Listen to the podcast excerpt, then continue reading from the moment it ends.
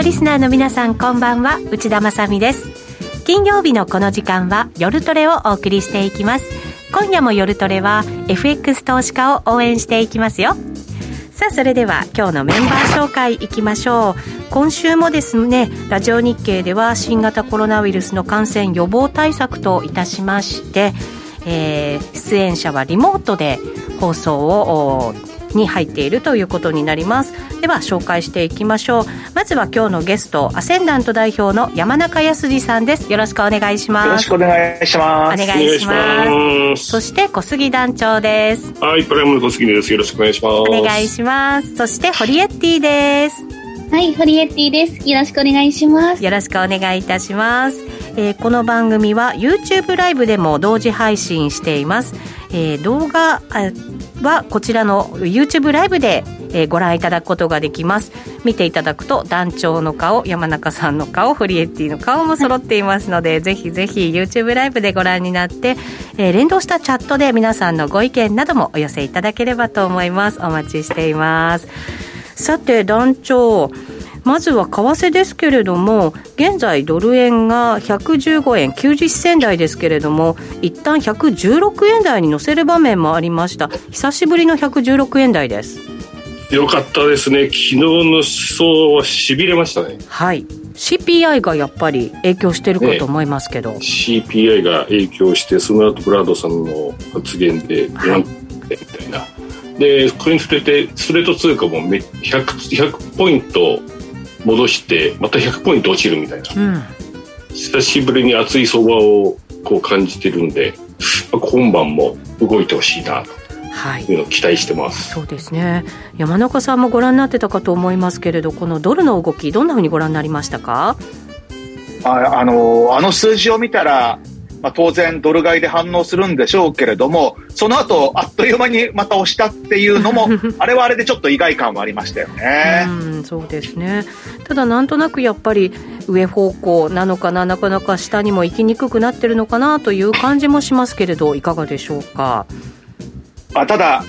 おそらくなんですけれども、あの、今まで思ってた以上のその利上げ回数ってことになってくると、アメリカの株式市場はやはりかなり悪材料ということになると思うので、その時にまあ要は株が下がると、どうしてもやはりあの、円高に行きやすいという過去のパターンがあるのかどうかということで、まあ、それを考えると、まあ、単純にドル高というふうにも言ってられないかもしれないなという部分はありますね。マーケットは7回の利上げをもう織り込み始めているもしくは織り込んだと言っている方もいらっしゃいますけどこのあたりいかがですか？えーとですねまあ、織り込んでるのか織り込んでないかっていうと織り込んでますね織り込んでる。はい、あのーはい、昨日のニューヨークの引けというかシカゴの引けでですねフェドファンド先物の水準を考えると年内7回の利上げを織り込んだ水準で引けています。ですからまあそういった意味では、まああのー、まだこの先どうなるかは分かんないですけど少なくとも昨日時点では織り込んだ取引ということになりますね、はい、だからこそアメリカの長期金利も2%を超えてということなのかもしれませんけれどもこの辺り今晩もちょっと注目になりそうですね。そうですね、まあ、あの来るところ来たかなっていう感じしますよね。まあ皆さん多分2%っていうのはある意味一つの、えー、節目というふうに考えてたと思いますので、はい、まあここからどうなのかなんですけど、はい。うんホリエッティもずっと為替の動き見てくれてると思いますけどどうですか、はい、なんか感じるところありますか？なんかあの前回も思ったんですけれどもこの CPI とか指標を見ても全然動きが違っていてなんかこれは何を信じたらいいんだろうって思ってる矢先に最近学んだ格言がありまして格言？はい。あの噂で買って事実で売るという言葉が、こう確かにと深くうなずきましてちょっとちゃんと事実を事実を知っていきたいなと思いました。はいそうですね。ただなんか事実を知った時はまたそこで動きが変わってしまうっていうのもまたね相場のもどかしいところだったり断調するわけですよね。そうですね。そこはもう経験しないとねなかなかこうわからないところですよね。そうですね。山中さん、ディーラーずっとやってらっしゃいましたけれど、やっぱりこの格言のようなことって常に起こってるわけですよね。あそうですよね、割とあの、まあ、特に株式市場なんかそうだと思うんですけれども、ニュースが出た時に反応しても遅いってやつでも、みんなそれを織り込んでスタートしてるっていうことになりますからね、そうですね逆にあの絶好の利食いの場所にされてしまうというやつですね。うん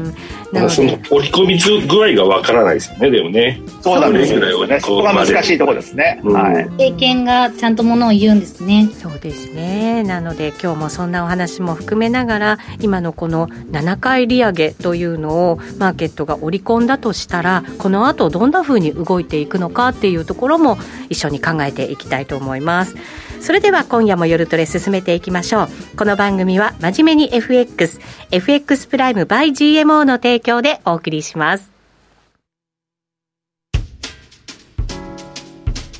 お聞きの放送はラジオ日経です。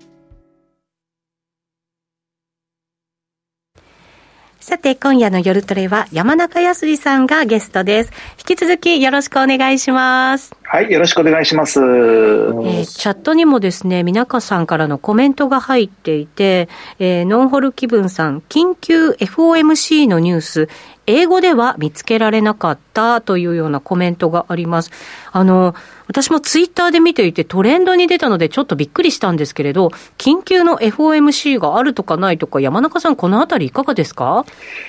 まあ、ないと思うんですけれども、はい。あの、やっぱり昨日、昨日の数字が網も強すぎて、そしてまあ、うん。あれですよね、あの、本当にその、高派の地区連銀総裁で、まあ、ブラードセントルイス連銀総裁が、えー、あまりにもちょっと高派なことを言ったんで、これはひょっとしたらというようなふうに思った人がいることは事実だと思うんですけれども、はい。まあ逆にそのあたりを利用して、えー緊急の FOMC があるかもしれないぞと。で、もし、本当にあの、緊急であるにしてもないにしてもですよ、次の一手が利上げっていうのはもう最初から決まってるわけですから、うん。そうだとすると今日利上げなのか、まあ、あの、緊急で FOMC がなければまあ何もないんですけれども、でもまあ、その場合は3月に利上げと。だから利上げのタイミングが3月なのか、今なのかっていうことで、多分、そちら側にですね、あの、たしポジションを取ってる人が、そういった噂を流してる可能性っていうのはあると思いますね。すねポジショントークですね。はい。あの、チャットにも、アールタンさんからね、いただきました。14日の定期会合を勘違いしたんじゃないかという、私もこのニュースは見たんですよね。定期会合が14日の日に行われるということは見つけたんですけれど、えー緊急の FOMC というニュースはちょっと見つけられなかったので、えーこのあたりもしかしたらただマーケットはちょっと触れましたかね？そうですね。おそらくあの、それに反応している部分はあるとは思うんですけれども、ただ今まで結構慎重に慎重に市場の思惑に寄せて寄せてってきててですね、ここで急にまた FOMC をっていうことをやると、逆にえっていう風になっちゃうと思いますので、はい。もし、えー今の、そうですね、あの、パウエル議長がやるとするならば、あの、あらかじめ緊急でそんな突然やるんじゃなくって、あの、まあ、状況を見て、えー間に挟むみたいなことを先に言うんじゃないかと思うんですよね。うーん、本当そうですね。今まではパウエル議長は緊急で FOMC を開いたことはあったんですか？パウエル議長はないですよね。緊急でっていうよりも、でも、あの、電話でもって会議してっていうのは、うんそれこそ、あの、コロナショックの時が、あれじゃないですか、あの、急速にあの、金利を下げてった時っていうのは、FOMC とは別にというか、やりましたよね。うん、だからそこが、そういった意味では、あの、緊急の、あの、要は、あの、金融政策を決める会合を FOMC というならば、まあ、電話での会合も当然、あの、緊急の、あの、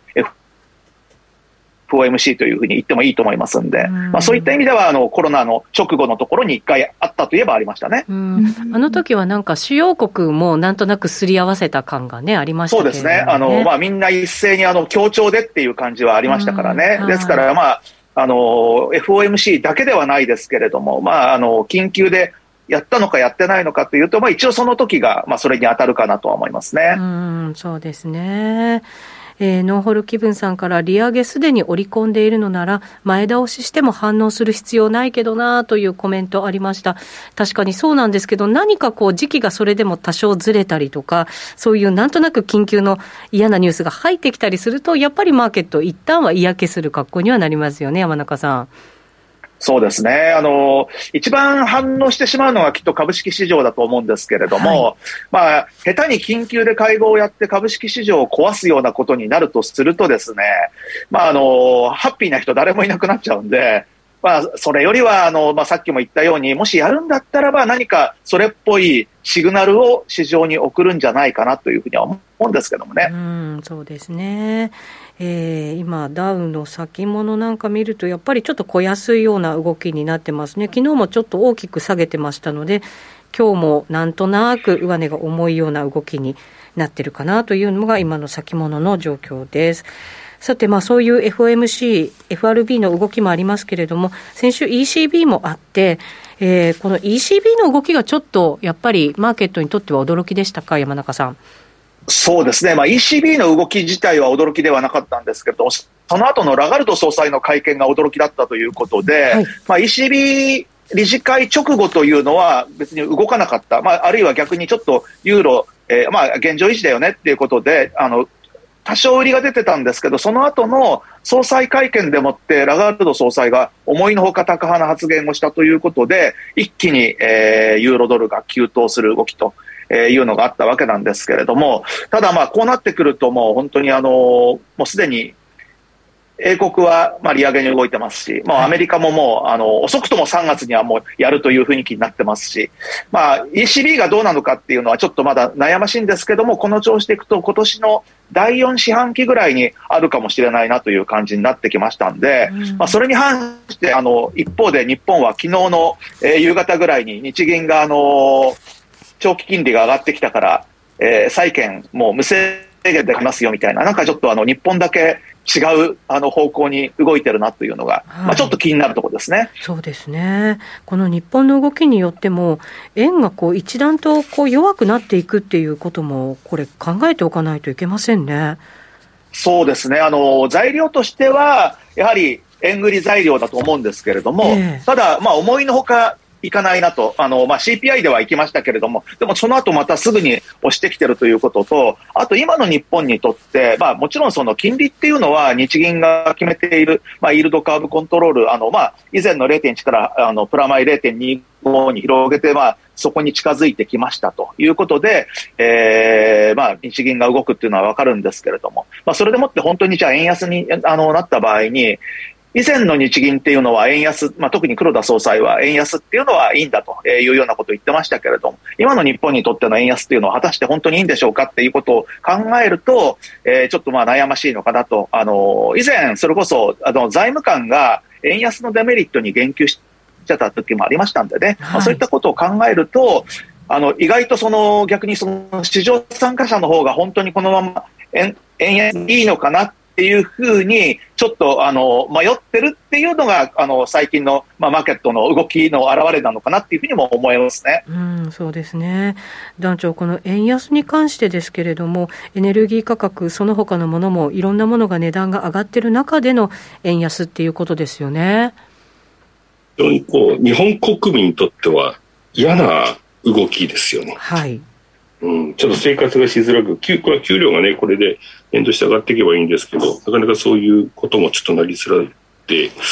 ちょっと住みづらい嫌な感じの日本になってきたなっていうのをとても感じる人が多いんじゃないかなと思います、うん、そうですね。そうすると、あの、山中さん、日本も日銀も今のスタンスのままでいられるのかどうなのかっていうこともまた問題にはなってきそうですけどね。そうですね、まあ、4月に、えー、とりあえずあの携帯料金値下げの影響がなくなるので、まあ、そうなってくると、まあ、もうちょっと、えー、日本もインフレだよねっていうふうに、まあ、なってくるでしょうから、えー、そうすると、まあ、4月以降の、えー、日銀の会合でひょっとすると何らかの、えー、まあ見直しみたいな話が出てくる可能性はないとは言えないでしょうね。うん、そうですね。そうすると日本の物価という面でも、今まあ2%まだいかない状況ではありますけど、そこにタッチするっていうことも、まあ視野に入ってくるということになりますね。そうですね、まあ、2%いくかいかないか、ぎりぎりぐらいあの試算でいくとらしいんですけれども、はい、ただ、まあ、他の物価が上がってますからね、明らかに。でしかもまあ円安ってことになってくると、まあ、輸入物価の上昇でもって、えー、まあ年前半のどこかでもって一度ぐらい2%って見るかもしれないですよね。うん、そうかもしれないですね。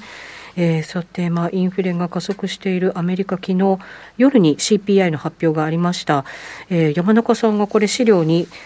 昨年の4月分からですね、ずらっと数字並べてくれたんですけれど、改めて見てみると、本当にこれ、どんどん上がってるなって感じがありますね。そうですね、ちょうどあの急上昇したのが、えー、去年の5月に発表した、えー、2021年の4月分の4.2%ということで、おっ4%に乗ってきたよと思ったら、そもうその翌月はもう5%に乗っけてきて、でも、あの10月分、11月に発表されたのが6%で、で、えー、1月に発表された12月分がついに7%で、昨日が7.5%ということなんですけど、まあ、7%台っていうのは、もう1982年以来なので、本当40年ぶりですか？そうですよね。40年ぶりですよね。はい、ですから、おそらくこの40年ぶりなんていうのは、もうね、その当時のことなんてわかんないですけど、正直言って。ね、あの、まあ、ただ、アメリカの金利がもうめちゃくちゃ、あの、高い頃で、まあ、インフレもすごくてっていうような時で、まあ、おそらく、あの、今の、それこそアメリカのですね、あの、FRB も、それは過去にはそういうのあったよねと。あもちろん、あの、パウエル議長なんかは、あの、よくわかってるでしょうけれども、えー、あの時はどうだったんだろうっていうようなことをいろいろ考えてて、多分、ちょっとあの引き締めないともうまずいだろうっていうようなふうになってきてることは間違いないでしょうね。うそうですね。えー、その中でもやっぱりこう牽引しちゃってるのが原油というところかもしれませんけれど、ウクライナ情勢もあって、えー、まあ90ドル台にを挟むような形で推移しています。このあたりそうですね、はい、これも結構、まあ、あの驚くべき速さで上がってきたなという感じなんですけれども、うんえー、まあ、大体90ドルぐらいのところまで今来て、まあ、こうなっていくと本当にあの、一時期は100ドルなんていうのは本当にあるのかなっていうような水準に思えたんですけども、えー、もう今となってみると、これ100ドルそんな遠くないよねということで、100ドルってことになると、これも2014年以来の水準になりますけれども、うん、ね、えー、まあちょっとあのー、原油価格の上昇っていうのはやっぱりいろいろなところでまあ影響出てきてて、で一時期あの、それこそもっと低い水準の時に、えー、国家備蓄を放出するだなんだとか散々話があったんですけれど、最近は逆にあの、あまりその原油の価格がどうのっていうような話は出てきてないんですけれど、これも値上がりしてるのってこれ原油だけじゃないので、本当にあの、うん、まあ、特にその原油には、まあ、あの、注目は集まるんですけれども、まあ、いろいろと、あの、他のものも上がってるというところは、ちょっと、あの、注意しておかないといかんなとは思いますね。そうですね。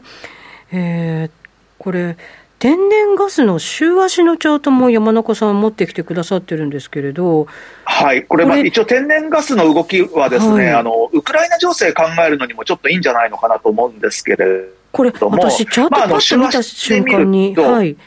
意外に下がってるなと思っちゃうんですけど、これ。そうなんです、そうなんです。あの、一時期は本当にあの、天然ガスがすごく上がってたんですけれども、ええ、逆にあの、天然ガスってこれ上がりすぎるとですね、使えないんです。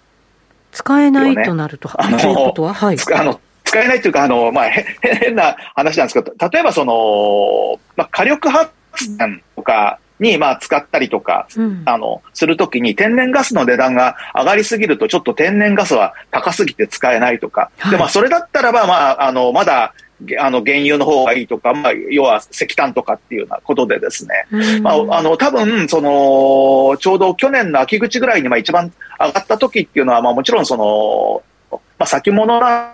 で、投機的な動きというのもあったと思うんですけれども、おそらくこの6ドルを超える水準、これはあの、ニューヨークのあのいわゆるあのヘンリーハブっていう、まあ、天然ガスのあの基準のあれなんですけど、6ドル超える水準って多分、あのちょっと高すぎて使いにくいっていうもう価格なんじゃないのかなっていうふうに思うんですよね。はい、で、その後は、まあ、ちょっとじりじりと下げていて、えー、そしてあの先週までは、やはりウクライナ情勢の、えー、不穏な状況を受け、えそして、まあ、あの、ロシアから買えない場合、まあ、実際ヨーロッパには世界各国から本当にあの、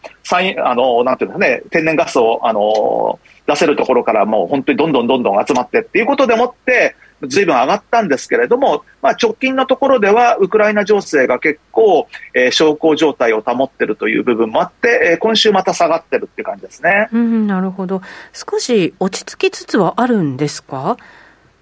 落ち着いてると思います。あの、やはりあの、まあ、4月のフランスの大統領選に向けての、あの、パフォーマンスっぽい感じするんですけれども、えー、まあ、マクロン大統領が結構あの、ロシア行ったり、ウクライナ行ったり、まあ、あるいはその欧州の首脳と話をしたりというようなことで、まあ、その時にそのロシア側はあの口を濁してはいるんですけれども、まあ、マクロン大統領の言ってることが、まあ、多分あの、事実に近いのかなと。まあ、ロシアとしては、あの、攻めないで済むんだったら攻めたくないと。えー、まあ、そんなことをして、やっぱりその、世界的な状況をおかしくしたくな、おかしくはしたくないっていう気持ちはあるんだと思うんですよ、ただそのためには、そのウクライナもルールを守ってほしい。えー、そしてまあ、NATO もちょっとこれ以上東の方に、まあ、出るのはやめてほしい。ただ、アメリカなんかのあの発言を見てると、まあ、そうはいかないと、えー、いうようなことでですね、まあ、ちょっと一時期不穏な状況になってたんですけれども、まあ、これはおそらく、その、ある程度、その、なんていうんでしょうね、それぞれが強気に出た上で、落としどころを探しているというところで、ただまあ、えー、まだ緊迫している状況自体に、えー、大きな変化っていうのはあのなくて、何かあの昨日でしたっけ、えー、衛星あの写真かなんかでもって、結構そのロシアの軍がもうウクライナの国境のところにいっぱい集まってる写真みたいなのが出たりとかしてましたし、まあ、ウクライナの、はい、えー、国民なんかも結構あの国民レベルでもって、えー、軍事演習みたいなことに参加したりとかっていうことで、まだまだあの不穏ではあるんですけれども、一時に比べると、まあ、ちょっと落としどころを見つけようっていう雰囲気にはなってきてるんじゃないかなと思いますね。そうですね。えー、リスナーの皆さんからもチャットにいろいろコメント、情報などお寄せいただいていまして、えっ、ー、とですね、黒丹ダオさんから、軍事演習があるんですね。昨日からなんだそうです。昨日10日から20日にかけてロシアとベラルーシが合同軍事演習を行い、ロシアの軍艦6隻が国会に向けて航行中ということで、えー、関連ヘッドライン要警戒となるというコメントも入れてくれました。オリンピック中ではありますけれど、やっぱりこういうのがね、そのニュースに隠れていろいろ行われてるんだなというのもありますね。あと、ちょっとコメント遡ると、サトル RX さんから、地方はみんな車通勤だろうから、ガソリン170円とかきついと思うよ、マジで、ときました。これ、山中さん、そうですよね。おっしゃる通りですよね。そうですね。まあ、あの、一定以上上がったら、補助は出すとかって言ってて、それでもってそこにもうすでに上限に来てしまっててですね、まあ、この先どうするんだって話ですけど、まあ、だったらばあのガソリンの税金下がろうよと思いますよね。まあ確かにそうですね。そこですよね。はい、そう思います。えー、その天然ガスは今足元ちょっとまあ価格的にも落ち着いているよという山中さんからのお話が先ほどありましたけれども、CRB インデックス見てるとこれはまだまだ上がってるなっていう感じなんですね。そうですね。あの、天然ガスはちょっと落ち着いてきている。えー、で、まあ、原油は上がってるんですけれども、まあ、原油の上がってるペースと、まあ、同じか、それ以上に、まあ、CRB って上がってきてるなと思うんですけど、まあ、うん、CRB って、あの、まあ、皆さんもご存知の通りで、まあ、要は、あの、いろいろな品目が 含まれていると、えー、いうことでですね、まあ、あの、簡単に言ってしまいますと、アメリカであの取引されている先物取引にはエネルギーですとか、金属ですとか、あるいは農産物とかあるんですけれども、はい、今現在算出されている、まあ、あの、まあ、買い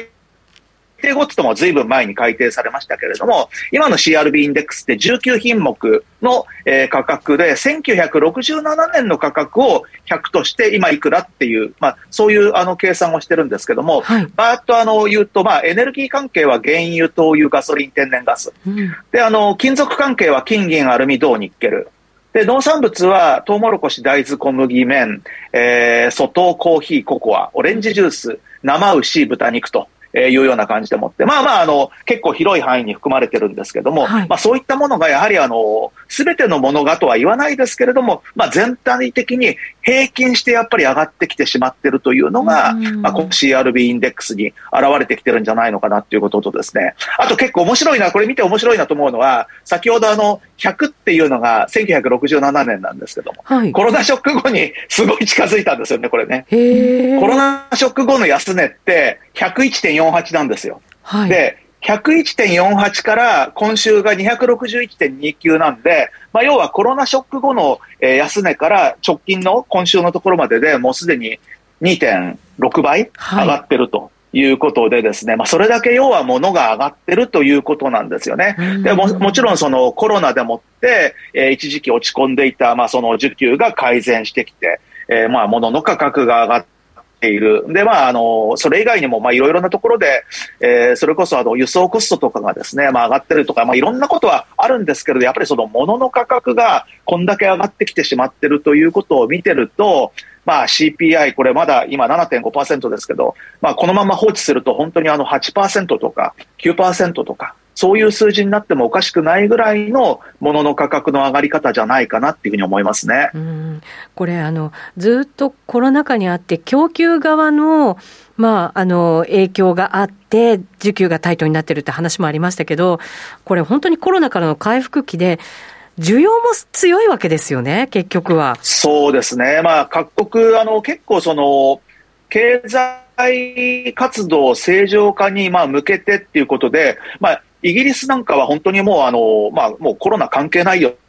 っていうような感じになってますし、はい、えー、まあ、結構その慎重だったアメリカでもカリフォルニア州なんかはもうマスクやめようという感じですし、うん、えー、まあ一番笑っちゃう、あの、オミクロン株の、あの、そもそもの南アフリカに至っては、あの、陽性でも、あの、普通に生活して構わないというふうになってますからね。そんな感じなんですね、今。あの、陽性でもどうせ症状出ないんだから、あの、症状出なかったら好き勝手にしていい。あの、別にあの、自粛する必要さえないというのが、今の南アのスタンスですよね。うん。そうなんですね。うん、まあ、なんかちょっとね、さすがですねという感じですけどね。そうですね。あの人口の構成がね、やっぱり若い人の層が多いっていうのもあるのかもしれませんけどね。そうですね、まあ、若い人が多いんで、はい、ん。あの重症化とかないんですよね、あの国、ほとんど。はい、ちょっとなんだか納得いかない感じもありますね。はい、はい。まあ、でもここからそのいろんな国々、日本も含めてですけれど、ピークを迎えて、で、まあ、改善に向かっていくっていうことを考えるんであれば、本当にこれ、アメリカで言われているように、2022年、1年間こう通してこういう状況がまだまだ続くっていうような感じなんですかね？どうなんですか、まあ今のまんまでいったらなっちゃうんですよね。ですから、それを抑えるために、まあ、早めの、まあ、利上げを行うということで、まあ、おそらくその市場参加者の一部は、3月の利上げで間に合うのかと。えー、いうのが多分気にしているところで、まあ、あの、冒頭に出てきたような、えー、緊急 FOMC みたいな、まあ、そういう話。もう緊急でやるイコールも、あのさらに早く、まあ、利上げをするということしかないわけですからね。うん確かにそうですね。そういう噂がこれからも流れながらということになってくるのかもしれません。そういう意味では、なんかあの、パウエルさんがなかなかマーケットとうまく対話ができてないじゃないか、みたいなことをね、小杉団長言われたりもしますけど、そういうところの影響なのかもしれませんね。最近そのあたりが目立ち始めまして、なんか後手感がちょっと否めない。うんね、金利ゼロで CPI が7%以上って、ちょっと、本当大丈夫なのかなと思っちゃいますね。いや、本当そうですね。はい、わかりました。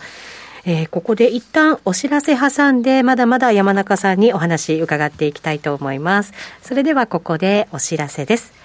約定力と話題の高金利通貨で会社を選ぶなら、最大11万円の口座開設キャッシュバックプログラムを実施中の FX プライム by GMO。人気のスマホハイスピード注文は、待ち時間なしの連続発注を実現。チャートを見ながら、スキャルでも、スイングでも、サクサクお取引いただけます。公約上、高金利通貨も、そしてトレードも、情報も、やっぱりプライムで、決まり。株式会社 FX プライムバイ GMO は関東財務局長金賞第259号の金融商品取引業者です。当社で取り扱う商品は価格の変動などにより投資額以上の損失が発生することがあります。取引開始にあたっては契約締結前交付書面も熟読、ご理解いただいた上でご自身の判断にてお願いいたします。詳しくは契約締結前交付書面をお読みください。お聞きの放送はラジオ日経です。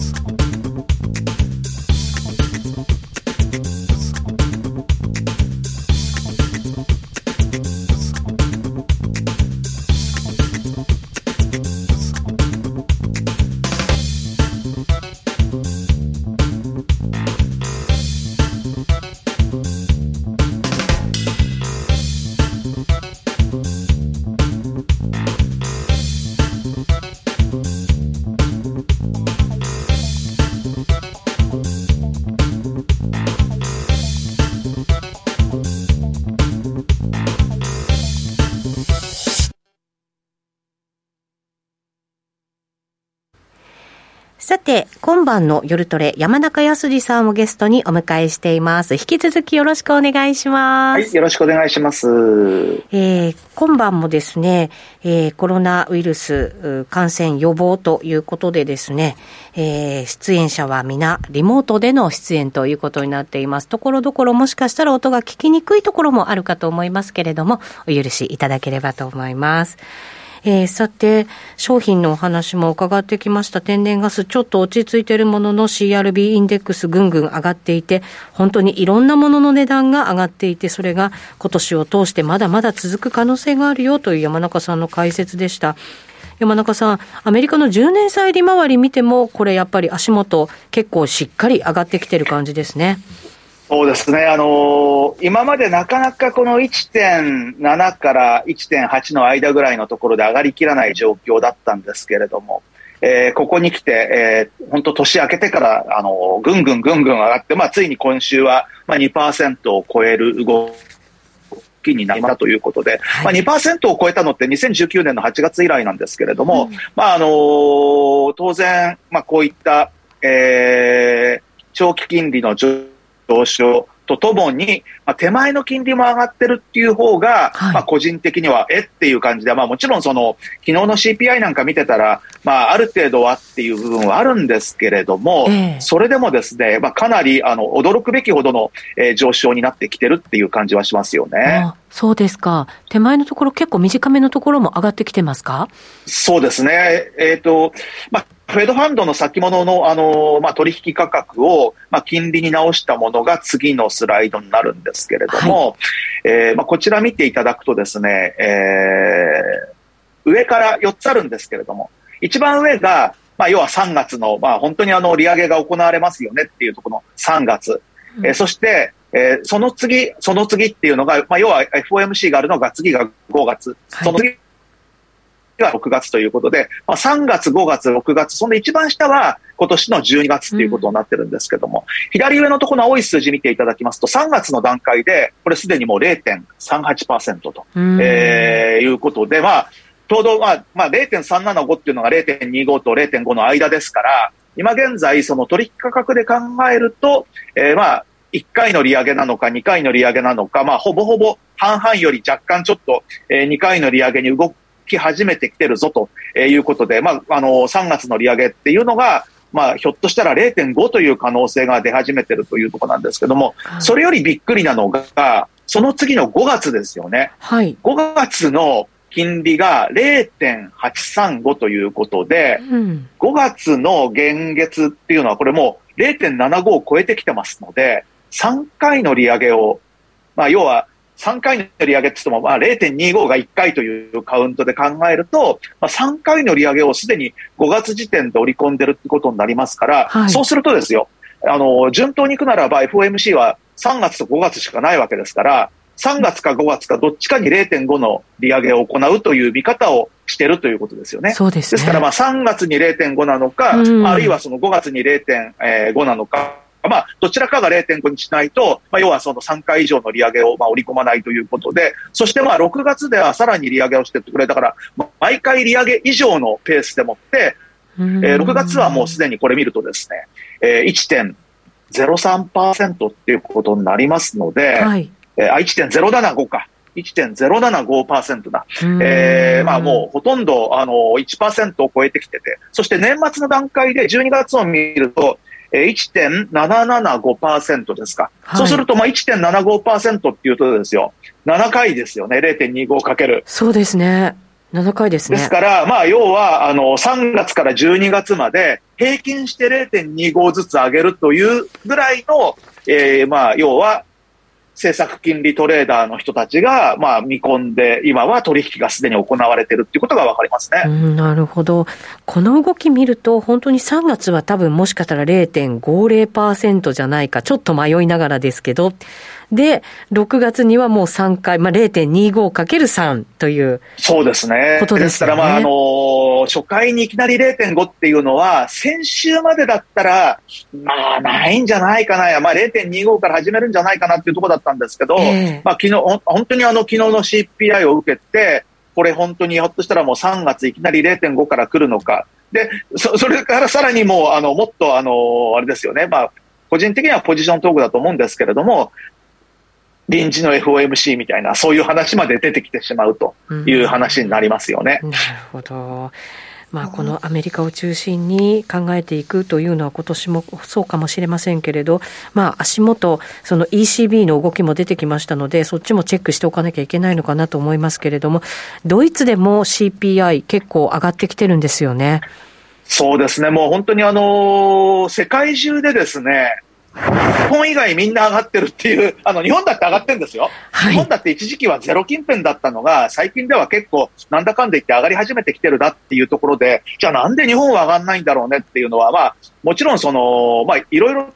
とですね、言われてるんですけれども、あの、一番良くない原因っていうのは、需要がないんですよね。需要がない。需給ギャップ。うん、はい、需給ギャップで、要は、あの、他の国だったらば、要は作るそばから売れてっちゃって、結局だからどんどん値段が上がるんですけども、日本では、要は、そういう購買意欲そのものがない。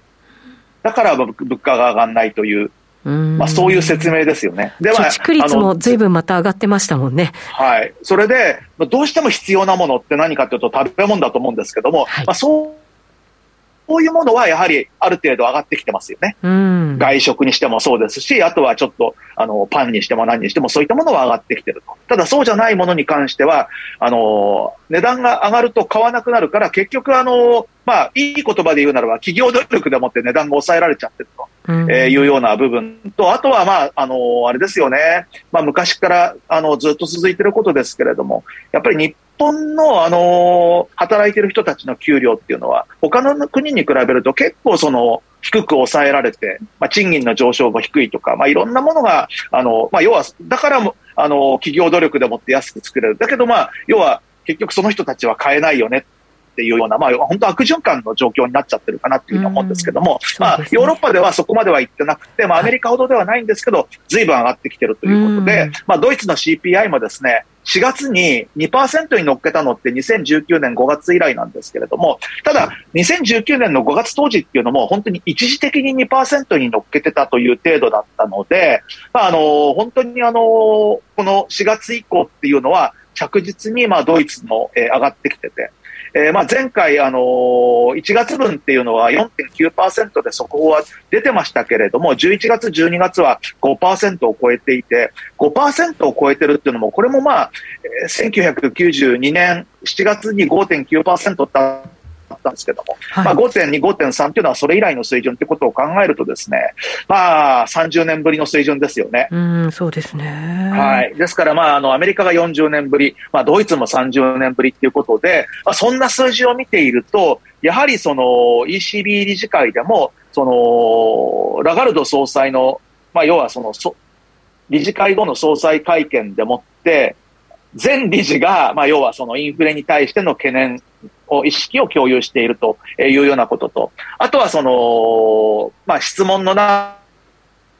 で、まあ、年内の利上げはどうなんだみたいな発言がしたときに、まあ、環境が整えば、えー、年内の利上げもありそうなあのことをちょっと匂わせてたということを考えると、まあ、とりあえず ECB も3月でもって、えー、緊急購入枠の PPP が終わって、で、その後、あの、通常の購入枠っていうのを、まあ、増額して2倍にし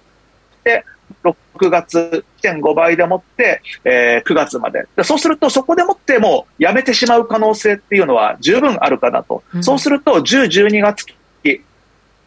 第4四半期に、えー、まあ、マイナスを少なくともゼロなのか、ひょっとしたら思いっきり上げてくる可能性も絶対ないとは言えないですけれども、えー、まあ金利の正常化っていうふうに動いてくるんじゃないのかなと。えー、まあこのあたり結構そのドイツの、えー、長期債なんかも、そのあたりを織り込んだ動きに最近はなってきてるなというふうに思いますね。ぐぐんと上がってますよね。そうなんですよ。これあの赤い線が0%なんですよ。えー、で、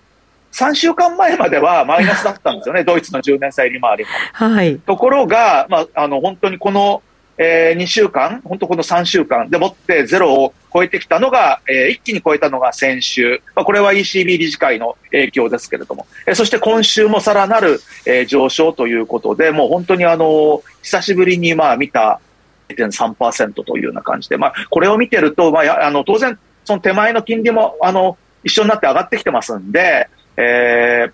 まあ、アメリカなんかがやはりその市場参加者がそういった、えー、フェドファンド先物だとか、まあ、債券だとか、そういった金利が上がってて、後からその市場参加者にに寄せるような感じでもって、まあ、FRB の発言なんかが変化していくっていうような感じだったと思うんですけれども、はい、まあ、ヨーロッパの方もなんとなくそういう感じでもって、えー、徐々にですね、その年末に向けて、まあ、利上げの、えー、雰囲気を作り上げていくというような流れになるんじゃないかなっていうふうに思いますね。うん、そうですね。あの、ヨーロッパの方でも物の値段が上がってますけど、それに合わせるというか、あの、失業率も非常に低下していて、過去最低水準で今、もうヨーロッパ全体がそんな動きになってますので、アメリカだけじゃなくてヨーロッパでも賃金インフレとか、そういうところを考えておかなきゃいけないような状況というのもあるわけですね。そうですね、もうだからもう完全にあのどうなんでしょうね、まあ、半年遅れなのか1年遅れか分かんないですけども、アメリカの動きと同じようなことがやっぱりヨーロッパでも起きていて、でまああのー、それの動きが一番極端に出てたのが英国ということで、まあ、英国は2月3日、えー、中銀の MPC でもって、まあ、利上げを行いましたけれども、はい、まあ、その時あのー5人は、まあもちろんその普通に利上げなんです。残りの4人が利上げに反対じゃなくて、さらなる利上げということで、0.5%の利上げを主張してたということで、うん、もう本当にあの1回、1回分の利上げなのか、2回分の利上げなのかっていうところが、拮抗するぐらい、早め早めに、まあ、えー、イギリスなんかも動き始めてきて、当然、えー、次の、えー、MPC、あの、H 銀の MPC でも、まあ、利上げが行われるでしょうという感じになってきてますので、もう本当にあの、世界的にその利上げのタイミングが前倒しになってきてて、かつその利上げの幅というのも思った以上のその大幅な利上げということになってきてるっていう感じですよね。うん、そうですね。そうなった場合、こう予想を超えるようなペースで、まあ世界的に上げていくよっていうふうになったときに、やっぱり株の方の影響をちょっとまずは考えておかなきゃいけませんね。そうですね。やっぱりあのー、こんだけ思い切ったあのペースでもって、まあ、本当に利上げが行われるんだとすると、まあ、まだあの先物とかね、そういうところでしかっていうことになるので、えー、まあ、決まったわけじゃないんですけど、多分でもそういう方向に行くんだとするならば、果たして、えー、株式市場は無傷でいられるのかっていうと、それは難しいんじゃないんでしょうかっていう感じだと思うんですよね。はい、で、まあちょっとあのー、まあ一応、まあアメリカのえー、最も、まあ、一般的な株価指数である SP500 の、えー、こちらは週足のチャートになるんですけれども、2020年の秋口から、えー、つい最近までというか、えー、年明けぐらいまでは、綺麗に、まあ、上昇トレンドの中に、まあ、収まっててですね、まあ、あのー、まあ、今も下がった後には多少戻してきてはいるんですけれども、まあ、この3月の、まあ、FOMC というか、まあ、初回のアメリカの利上げに向かって、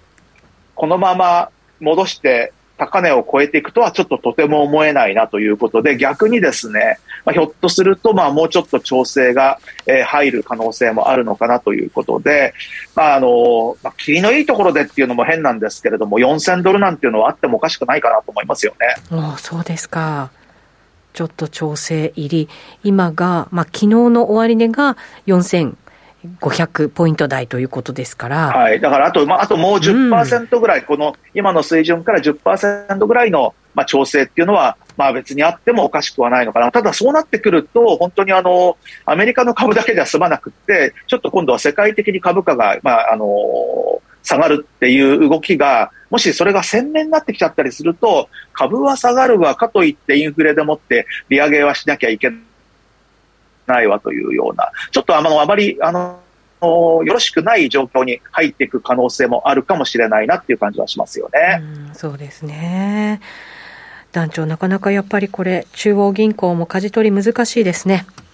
一人でやったことないことをやってるわけで、はい、まあ、うまくかどうか正直わからないですけど、もしそのうまくいかない方向が、だから見えてきたら、その時ってやっぱりリスクオンじゃなくてリスクオフっていうことで、円が変わりやすい事例になってくるんですかね、山中さん。いや、あの、私はだから、まあ、先ほどもちょっと言ったんですけれども、もし株が大幅に崩れるようなことがあると、簡単にはそのドル高というふうにはやられないんじゃないのかなということで、意外とドル円っていうのは、上は上でもって限定的かもしれないなっていうふうには思ってます。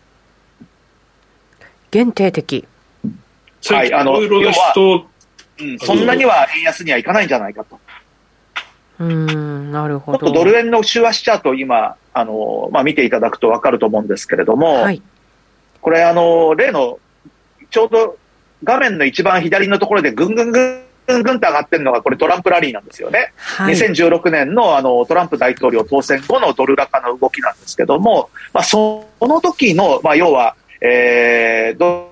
ルの高値の水準というのが、118円台半ば、まあ、このあのチャートでは、えー、これ、まあ、一応インターバンクのコンポジットレートなんですけども、118.665っていうのが、まあ、その時の高値ということになってるんですけども、これひょっとすると、この118.665というあたりを、試しに行っても超えられないっていうのが、ひょっとしたら2022年の円相場かもしれないなと。ですから、ここから2円50ぐらいの円安っていうのはあるのかもしれないんですけども、意外とそのあたりがいいとこかな、なんていうふうに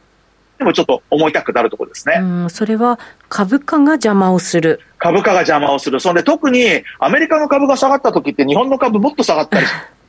しますからね。そうなんです、ね、で、あの、特に、あの、うん、景気が今まで、まあまあ、アメリカなんかはまだ良かったですけども、日本はそうでもないっていうことになってくると、これなかなかやはり、あの、日本の株っていうのも、なかなか、なんていうでしょう？あの、上がらずに逆に本当にもっと下がってしまうという部分もあって、結構その、米株が下がり、日本株が下がり、まあそうするとまあリスクオフでもって円高に行くという感じなんですけど、今はあのこれ、ドル円の手話してみると、えー、去年の年始からまあちょうどあの、それまでの長期にわたっての、えー、円高の動きが今度は円安に転換してっていうのが、まあ、去年の1月からずっと続いている流れなんですけれども、はい、まあ、あの、ちょっとざっくりとこんな感じかなっていうんで、ちょっと上昇ウェッジを引いてみたんですけれども、今大体その上昇ウェッジのサポートラインっていうのが113円ぐらいで、まあ上が大体117円ぐらいのところで、まあ、あの、その中での動きなんですけれども、まあ、それが、まあ、徐々にこうに上がってくるとですね、えー、ちょうど今年の、春から初夏ぐらいにかけてっていうのが上側の線とそのトランプラリーの時の高値が、まあ、ぶつかるぐらいの水準っていうことになるんですけれども、まあ、あの最初はその、まあ、利上げでもってもあの株価が崩れないんだったらば、まあ、そっちに行くのかなっていうふうに思ったんですけれども、ただちょっとやはり気になるのは、あの急激なその利上げによって、まあ、アメリカの株価が、えー、結構下げると。まあ、さっきもあの S&P でいうと、まあ10%ぐらい下がるかもしれませんねっていうような話でもって、ひょっとしてそれじゃ済まない可能性もないとは言えませんので、まあそこからまたあの絶好の買い場になる可能性があるにしても、一旦まずやはり下げが先行する可能性があるのかなっていうことと、あとやっぱりもう一つ気になるのは、今のこの水準からですね、この今の日本の経営済状況を考えると、円安っていうのは間違いなくあの悪い影響の方が多いんじゃないのかなっていう気もするんですよね。はい、特にその日本なんていうのは、いろんなものをやっぱり海外から買わなきゃいけないんで、円安になるとそれだけその、あの、買わなきゃいけない時のその購入価格、まあ、あの輸入物価が上昇するってことになりますので、まあ、あのそれこそもう本当財務官おっしゃる通りっていう感じで、今の日本のその企業なんかもですね、円高になると輸出企業は大変になるというような構造にはなっていないと、うん、いうことを考えると、まあ、えー、ある一定のところまで円安が進むと、もう悪い面しか見えてこない可能性っていうのもあるのかなということで、まあ、118円台半ばぐらいが仮に上値だとすると、そこからちょっと下げてくる動きとかっていう、まあ、そんな感じでもって、まあ、年前半が多少円安気味の推移だとするならば、まあ、年後半かどうかは分かんないですけども、まあ、どこかで円高方向にその動きが、え切り替えされるというような可能性はあってもおかしくないというふうに思ってます。そうですね。日本企業の場合は、その原材料費が上がっていること、またコンテナの料金も上がっていること、あとはそれに輪をかけて円安というのがありますので、はい、なかなかやっぱりちょっと厳しいなという感じにはなってるわけですよね。そうですね。ですから、まあ、あの、このチャートで言うと、もみ合ってた水準110円ぐらいのところの方が、ひょっとすると日本にとってはいいんじゃないですかね。うん、そうかもしれないですね。まあ、プラスなんか、アメリカ企業なんかにとっては、人件費の上昇なんかもかなり、これ、コストにつながってるっていう面もありますので、景気、もちろんいいんでしょうけれども、なかなかやっぱりいろんなものがコストが多くなってきて、思うように利益が出ないっていうような、そんな形もこう考えておかなきゃいけないのかなと思うんですけど、どうなんでしょうね。そうですね。まあ、あの、まあ本当に、ちょっとまだまだ不透明なことっていうのは多いんですけれども、えー、まあ、とりあえず、まああのー、まず1回目のそのアメリカの利上げっていうのをまず見たいですよね。で、そのあたりでもって、いろいろなまあ金融市場も含めてなんですけども、どういうような反応をまあ、世界がしてくるのかと、はい、そうするとちょっとその先がまあ読みやすくなるかもしれないなと思いますね。はいえー、そして、ユーロドルの冷やしチャートもご用意くださいました。ユーロドルもちょっと動きが出てますので、山中さん、このあたりも、ね、はい。ユーロドルに関しては、ちょっとあのもう騙しの連続というかですね、本当にもう、これ参っちゃうなっていう感じなんですけども、はい、あの12月って全然動かなかったんですよ。まあ本当上値が抑えられ、下値も抑えられっていう感じだったんですけども、その上値を抜けて、年明けの本当にガーンと上に抜けて、あ、1.15抜けていくのかなと思ったところからの、まあ、急激な下げと。えー、いうことで、まあ、このあたりはもちろんその、まあ、ウクライナの動きだとか、まあ、いろんなことがあったんですけど、これ、かなりその、買っちゃった人の投げと、あとはその、今度は11月の終わりからのサポートラインを下抜けたことでですね、テクニカルな売りも加わったのかななんですけれども、はい、そうしたら今度も1月のそこから今度はもう本当にまた今度は9000、もう本当急点ですよね。もうあのー、も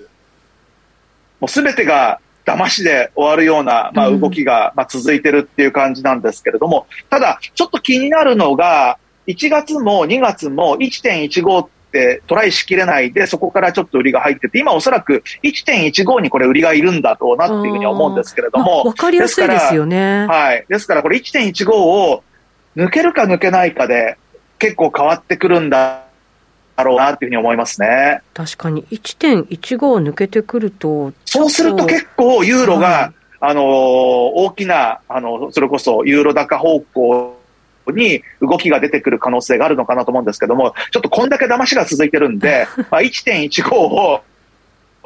次のトライで抜けたら、まあ、ユーロ買いという感じでもって、まあ、あの、冷静に考えると、その、為替市場っていうのは、やはり、その、各国のその金利の情勢っていうところを、まあ、反応しやすいんで、まあ、それ考えるとドルが一番強いと。で、まあ、2番目に強いのがユーロで、で、まあ、円が一番弱いっていうことで、まあ、ユーロ円なんかの、えー、買いっていうのも、まあ、あのー、選択肢としては考える人も、まあ、出てくるんだろうなっていうふうには思うんですけれども、はい、まあ、直近のところでは、なかなかそう素直には、えー、このユーロ関係では動いてくれないんですけれども、まあ、とりあえず1.15を抜けるか抜けないか。で、抜けたらやっぱりユーロも上だよねで、そうじゃないんだったらこれはユーロは相変わらず非常に難しいというか悩ましい状況が続いてしまう可能性があるのかなっていう、えー、あれですね。確かにそうですね。本当にこの数ヶ月の動きは非常に難しいと思います。そうですね。ECB ももしかしたら年内に2回上げるんじゃないかみたいな話も出てる中ですから、なかなかちょっと難しい状況にはなってきました。団長、そういう意味では個人トレーダーの皆さん、なんか動き変わってきてますか？いかがですか？今、これといった目立った動きをは見られないですね。あ、そうですか。はい、見られないんですけど、えええー、っとまあ、基本的にやっぱり日本のトレーダーの皆さん逆張りがお好きなので上がってきたものを売りたがるところがあって、うん、まあ、それがこちょっとウクライナ情勢がこう落ち着き始めた時に上がってきた例えばユーロ円とかクロス円全般的にこう売り上がるのはちょっと避けてほしいなっていうのはありますね。そうですか、うんっていうふうに思ってます。まあ、ウクライナなければ、これ、今、皆さん、黒線めちゃめちゃ買いたいと思ってる人多いんじゃないかなと思うんですけど、なかなかこのウクライナがどういうふうになるか、ニュースヘッドラインでいきなりポーンと円高方向に動く可能性も、なきにしもあらずなんて、ちょっと、まあ、ロングにしづらい状況なのかなとは思って見てます。うん、なるほど。山中さん、この黒線のあたり、どんなふうに見てますか？まあ、黒線はあの本当にウクライナがなければ多分買いなんですよね。はい。でね、ところがあの昨日なんかもあの、そうなんですけれども、えー、意外とですね、まあ、そのユーロが、またこれも変な動きして、急激にあの、ユーロが下げる、まあ、動きになっているので、まあ、ユーロ円も、まあ、あのー、歩調を揃えて、まあ、下げてきているというところで、まあ、直近の高値は本当に、えー、CPI5 の133円の15銭なんですけども、そこから今日は1円以上もう下げて、まあ、その後ちょっとまあ戻してきてるぐらいなんですけれども、まあ、冷静に考えると、本当はユーロ、多分あの買いでいいと思うんですよね。ただ、まあ、ちょっとあのウクライナのこともあるし、なかなか、あのーちょっと手を出しにくいっていうのはあると思いますね。うん、そうです、ね、何かあったらおしまいですからね。確かにそうですね。はい、ホリエッティどうですか？聞いていて、なんか世界のいろんなことが影響する為替の動き。あの、今日もそうなんですけれども、今までのこのゆるトレ通して、うん、これからの日本がちょっと あの、大丈夫かなっていうドキドキはありますね。やっぱり物価も上がっちゃうし、賃金も上がっちゃうし、コメントでも日本寒くなってきちゃうっていうコメントもあった通り、そこは大丈夫かなっていう不安がちょっとあるんですけど、大丈夫ですか？これは。山中さんどうでしょう？日本大丈夫ですか？という。安心、安心したいです。日本は、あの、まあ、悲観的な見方っていうのは、これはもう本当に昔からあっ、もう本当にあの2030年から2050年ぐらいに日本はアジアの小国になるというような、まあ、そんな見方もあるので、まあ、そのあたりの動きっていうのがちょっと見え始めてきた可能性は高いですよね。えー、そんな。ですから、あのそれを防ぐためには、やっぱりあの自国通貨って強くなきゃだめだと思うんですよ。まあ、アメリカなんかがそれこそあの財務長官がですね、もう本当にあのお題目のように、あの強いドルはアメリカの国益だっていうのをですね、うん、なんか、ね、年に5回ぐらい言わなきゃいけないじゃないかって決まりでもあるんですかっていうぐらいよく言うじゃないですか。で、どの国もあの自国通貨を弱くしようなんていうのはですね邪道なんですよね。だからやっぱりあの自分の国の通貨が強くないとやっぱり国は滅びると思いますよ。わ、うん、かりました。えー、質問も入っていますのでこの後ちょこっとだけ延長戦やろうと思います。皆さん引き続きお付き合いください。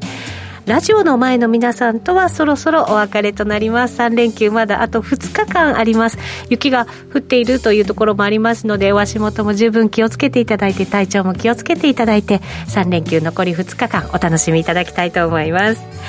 この番組は真面目に FX FX プライム by GMO の提供でお送りしました。